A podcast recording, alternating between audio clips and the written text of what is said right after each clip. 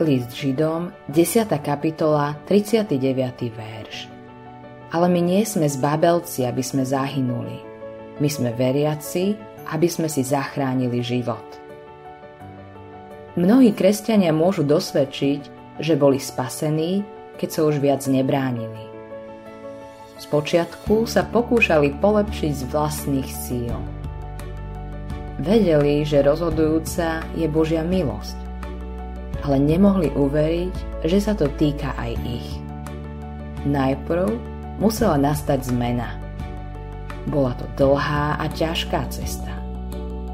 Neviedla k cieľu a bola nekonečná. Raz si museli povedať Nikdy nebudeš tým, čím by si mal byť ako kresťan. Sami nad sebou vyhlásili rozsudok smrti – ale potom k ním prišiel pán so svojou milosťou. Znovu a znovu im to hovoril vo svojom slove, ale nechápali.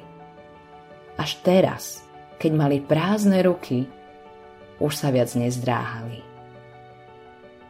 Ani Božie dieťa sa nesmie vyhýbať Božej milosti. Je to veľké nebezpečenstvo v živote kresťana. Snaha o zlepšovanie samého seba je kameňom úrazu. Teraz nejde o to stať sa kresťanom, ale zotrvať ako kresťan. Skôr ako si to uvedomíš, budeš tak zamestnaný tým, čo máš robiť ako kresťan, že budeš o tom viac rozmýšľať ako o čomkoľvek inom. Znovu si vstúpil do beznádejného boja.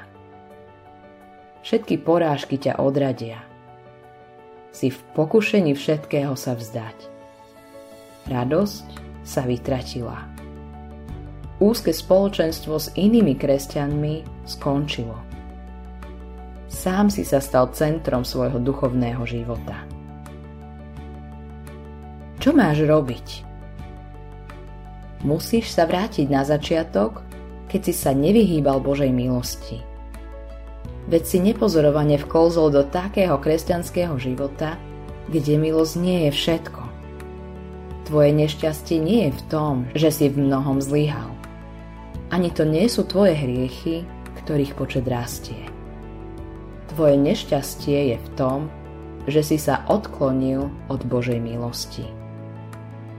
Preto sa musíš vzdať svojich pokusov o zlepšenie. Namiesto toho sa musíš zveriť do Božej milosti. Musíš žiť pod slovom nezaslúžená milosť.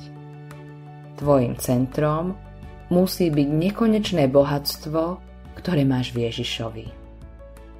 Potom sám Pán spôsobí v tebe, čo mu je milé. Potom uveríš a budeš spasený. Autorom tohto zamyslenia je Hans Erik Nissen.